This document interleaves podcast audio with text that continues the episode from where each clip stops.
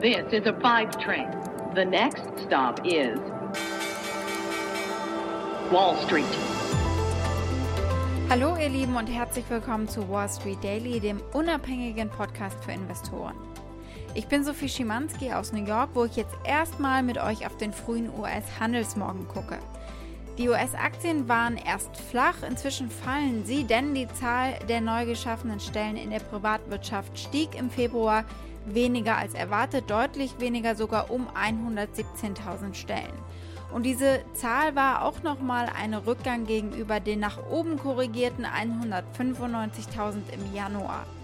Die Anleiherenditen steigen, die Rendite zehnjähriger Staatsanleihen stieg um mehr als sechs Basispunkte zwischenzeitlich. Und das äh, beunruhigt die Anleger auch nochmal. Heute Nacht gibt es das Beigebook der Notenbank, also den Konjunkturbericht als möglichen Impulsgeber natürlich. Da gucken wir dann morgen drauf. Ja, Mittwoch, neuer Handelstag. Rideshare companies are reporting a boost in business, and there is more to come. What makes Lyft so confident that this might be some kind of inflection point? Corona hat sich bemerkbar gemacht bei Bayersdorf. Für die Aktie ging es zeitweise um die 8% runter. Square has been working on launching this bank for more than four years, and this week it is finally up and running. Haben die Jungs von Wall Street Bets ein neues Zielchen? Rocket Companies. Sie sollen Eintrag gegeben haben im Forum Let's Go, YOLO und auf geht's. Rocket Companies schauen wir uns gleich genauer an. Los geht's aber mit einem generellen Überblick, denn die US-Wirtschaft ist on fire, anders kann man es nicht sagen. Wir gucken als nächstes auf das Fahrdienstunternehmen Lyft. Die haben sich offenbar von der Pandemie erholt. Und dann schauen wir auf das Fintech-Unternehmen Square. Die wollen bei den alten Hasen mitmischen, sozusagen. Apropos alte Hasen in diesem Sektor, JP Morgan zieht um, teilweise zumindest. Dann schauen wir auf GameStop verdächtige Bewegungen bei der Aktie von Rocket Companies und äh, die Aktie des Tages ist äh, Bayersdorf.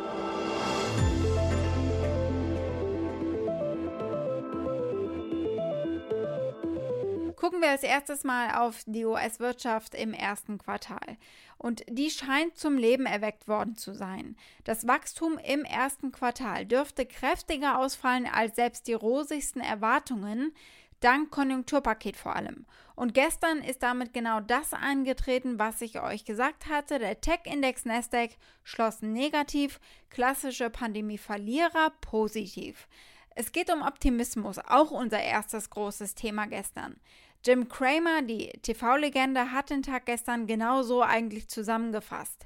Anleger verlassen die Sektoren, die der Pandemie nicht ausgeliefert sind oder waren, und sie wagen sich an die zyklischen Werte. Sie setzen darauf, dass wir uns bald die Maske vom Gesicht reißen können. What does it mean to be optimistic? The sporadic boom and bust stocks, they are on fire. Why? It's all about optimism, people. Investors are voting with their feet. They're leaving these secular growth stories, the stocks of companies that do well regardless of whether the economy is running hot or cold. Instead, they're finding their way to stocks of companies that only make big money when business is booming. When, to quote the great Judy Garland, people forget your troubles, come on, get happy. Yes, they're betting we'll soon be able to rip our masks off and go back to normal. Gucken wir mal auf das, was wir an Daten oder an Beweisen für diese These haben. Die Federal Reserve von Atlanta, die Daten in Echtzeit verfolgt, gibt jetzt für die ersten drei Monate des Jahres ein Wirtschaftswachstum von 10% an. Dieses GDP Now Tool ist im Allgemeinen zu Beginn des Quartals volatil und wird dann natürlich genauer im Laufe der Zeit, wenn die Daten eben reinkommen. Die jüngsten Daten aus dem verarbeitenden Gewerbe zeigen, dass der Sektor das höchste Wachstumsniveau seit August 2018 verzeichnet. Die Haushaltseinkommen sind im Januar auch um 10% gestiegen. Das Vermögen der privaten Haushalte stieg im Monatsverlauf um fast 2 Billionen US-Dollar, während die Ausgaben nur um 2,4% oder 340 Milliarden US-Dollar stiegen. Und diese Zahlen deuten darauf hin, dass die Wirtschaft nicht nur stark wächst, sondern äh, dass sie das eben auch weiterhin in diesem Jahr tun dürfte. Die Erholung des realen Bruttoinlandsprodukts wird in der ersten Jahreshälfte und wahrscheinlich bis Ende des Jahres V-förmig bleiben. Das schrieb zum Beispiel Yardeni Research in einer Notiz am Dienstag. Es wird jedoch keine klassische Erholung mehr nach dem ersten Quartal geben, weil sich das reale BIP nach dem laufenden Quartal dann vollständig erholt hat. Also mit anderen Worten, da sind wir dann wieder auf altem Niveau, auf Vorpandemieniveau. Danach wird das BIP auf Rekordniveau expandieren, erwarten sie. Ökonomen haben das nicht erwartet, dass die US-Wirtschaft ihre pandemiebedingten Verluste 21,5 Billionen US-Dollar so bald ausgleichen kann. Sie haben mit dem zweiten Quartal, vielleicht mit dem dritten gerechnet oder sogar noch später. Jim Cramer hat eine Einkaufsliste veröffentlicht übrigens und auf der steht das äh, Fintech-Zahlungsunternehmen Square. Das gehört übrigens Twitter-CEO Jack Dorsey. Sie haben das gegründet und sie haben die Technologie entwickelt, bei der man einen Kreditkartenleser, ein winziges Gerät wirklich, in die Kopfhörerbuchse eines Smartphones oder eines Tablets stecken kann und so können kleine Händler easy Kartenzahlungen eben akzeptieren. Jack Dorsey erklärt es selbst und scherzt, er habe diese Technologie und die Hardware am Anfang Investoren gezeigt und vorgeführt, indem er ihnen einfach 5 oder 50 Dollar abgeknöpft hat, eben über diesen Kartenscanner und er habe so 600 Dollar eingenommen. And in a month, we built a very early prototype of what is now known as Square, which is a credit card reader that plugs into the audio jack of your iPhone or your Android or your iPad or anything that has an audio jack, we just need to write software for it. I love this because I would go around to all these angel investors and VCs and charge them $5 or $50 to show them my new idea. and uh, made $600 from that, by the way. Und es gibt gerade spannende neue News für Square. Die hauseigene Bank Square Financial Services hat ihren Betrieb aufgenommen. Die Bank des digitalen Zahlungsunternehmens wird Geschäftskredite für Square-Nutzer und Verkäufer eben anbieten. Der Schwerpunkt wird zunächst auf diesen Geschäftskrediten und äh, Einlageprodukten liegen. Vorher wurden Square Capital Darlehen über eine Partnerschaft vergeben mit der Celtic Bank. Was ich so spannend an dem Timing finde, Dorsey hat das schon mal so gemacht, nämlich eine Krise genutzt. Und zwar damals, um Square erstmal zu gründen, in 2008. The entire market was crashing. So all of these financial abstractions that we had built up were suddenly being swept away. And there is no better time to start a company or a new idea than a depression or a recession. Because a lot of the management teams were being asked to leave, there's a lot of people who need to get really creative to create something new. And there was an opening.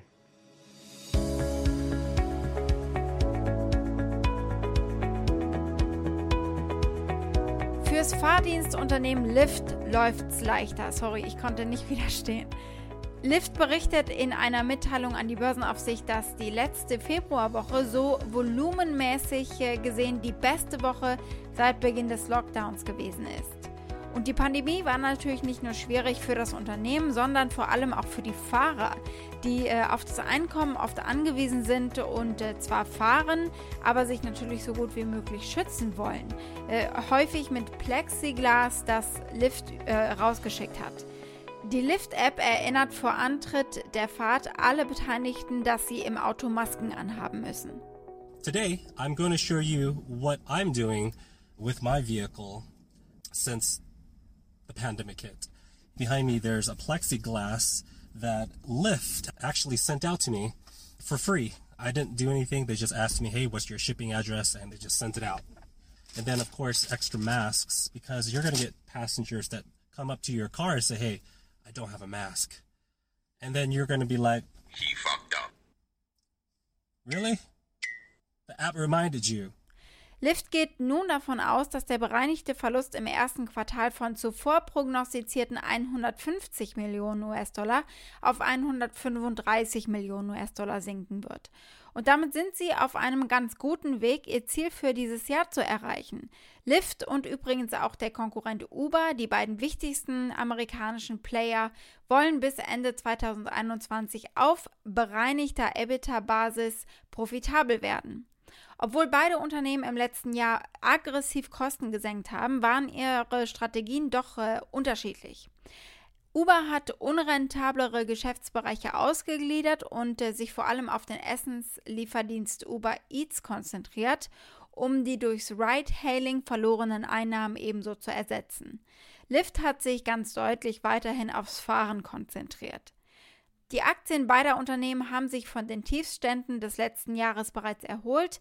Uber ist in den letzten zwölf Monaten um mehr als 60 Prozent gestiegen und Lyft um 50 Prozent. Lyft gehörte vorbörslich zu einem der Big Movers hier am Markt.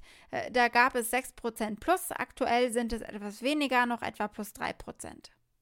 Gucken wir nach äh, zwei jungen Playern auf einen ganz alten an der Börse. Die größte Bank Nordamerikas, JP Morgan, zieht sich aus New York zurück. JP Morgan Chase vermietet riesen Büroflächen in Manhattan, die sie offenbar nicht mehr brauchen. Die in New York ansässige Bank beabsichtigt, knapp 65.000 Quadratmeter am New York Plaza im Finanzviertel und mehr als 100.000 Quadratmeter im Hudson Yards Bereich unterzuvermieten. Das wird gemunkelt.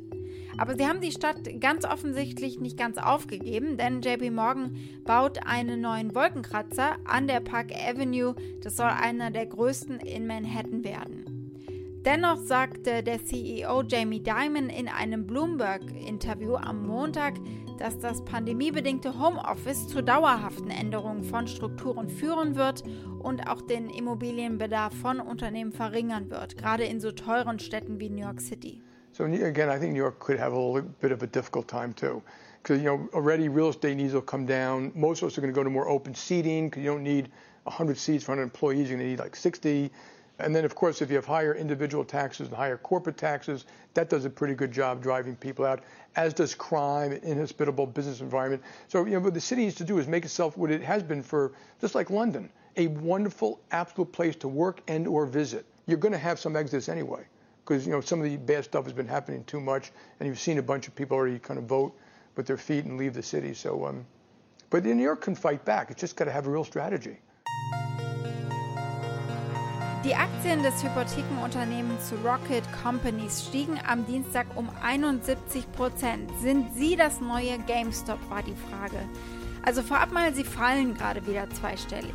Der Anstieg schien aber mit dem großen Interesse von Leerverkäufern zusammenzuhängen.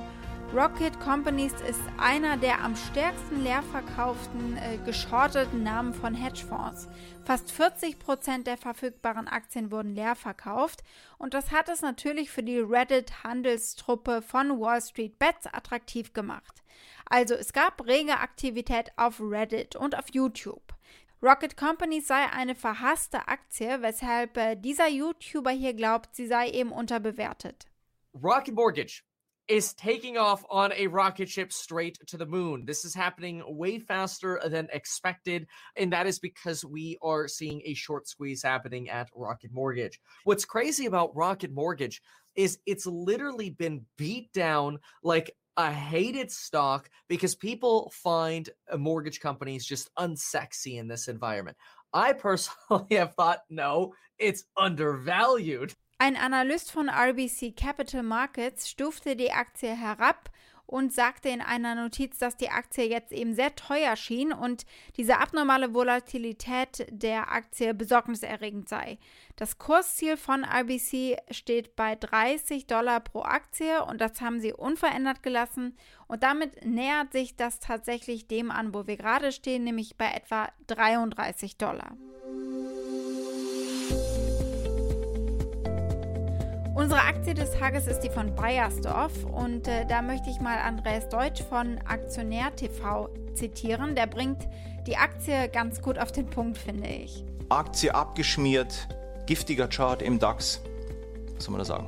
Braucht man jetzt nicht. Gefällt mir nicht. Nicht auf die Watchlist, also nicht kaufen nee. und auch, muss auch nicht auf die Watchlist unbedingt. Nee, definitiv. Da gibt es im Moment, auch wenn viele Werte schon gut gelaufen sind, nicht mehr günstig bewertet sind, was weiß ich, tausend spannendere Werte als eine Bayersdorf. Im Moment. Bayersdorf könnte der Indexüberprüfung des DAX heute zum Opfer fallen. Diese Überprüfung steht alle drei Monate an. Und so könnte eben ein signifikanter Wechsel verkündet werden, zumindest, der dann ab dem 22. März gültig wird. Mit großer Wahrscheinlichkeit wird der Kosmetikkonzern danach nicht mehr im äh, Leitindex sein. Schuld sind die strengeren Qualitätskriterien, die jetzt eben gelten. Zum Beispiel muss ein DAX-Kandidat künftig für die beiden zurückliegenden Jahre ein positives EBITDA vorweisen. Das Hamburger Traditionsunternehmen aber mit den Marken Nivea, zum Beispiel Hansaplast und äh, Tesa, kämpfte im vergangenen Jahr mit Umsatz- und Gewinnrückgängen. Der Umsatz fiel um 5,7 Prozent, der operative Gewinn ging um mehr als 17 Prozent zurück. Bayersdorf hat diesen Gewinnrückgang erklärt, vor allem mit unverändert hohen Investitionen in neue Produkte. Erst Mitte Februar musste Bayersdorf zudem seine mittelfristigen Geschäftsziele wegen der Corona-Krise eben kappen und die Aktie brach weiter ein. Mittlerweile notiert sie auf dem Niveau des Tiefpunkts der Corona-Krise im März 2020. Statt Bayersdorf könnte HelloFresh aufgenommen werden. Haben wir gestern erst drüber geredet. Im Jahr 2020 insgesamt erzielte das Unternehmen ja einen Nettogewinn gegenüber einem Nettoverlust im Vorjahr, während sich der Umsatz mehr als verdoppelt hat. Aber diese guten Zahlen könnten zumindest für dieses Mal, für diese Index-Neuausrichtung zu spät gekommen sein. Es gelten nämlich die Daten vom vergangenen Wochenschluss. Trotzdem, HelloFresh hat sich gemausert und ist definitiv früher oder später DAX würdig, das kann man so sagen. Aber kurz einmal zu Bayersdorf. 25 äh, Analysten covern die Aktie. Das Konsens-Rating beträgt seit Monaten unverändert Hold, also halten. Das durchschnittliche Preisziel liegt bei 90,34 Euro. Aktuell stehen wir etwa bei 83. Wall Street. Das war's mit Wall Street Daily für heute. Für Fragen oder Vorschläge erreicht ihr mich via E-Mail unter wall-street-daily at mediapioneer.com. Damit wünsche ich euch einen schönen Mittwochabend. Bis morgen, eure Sophie.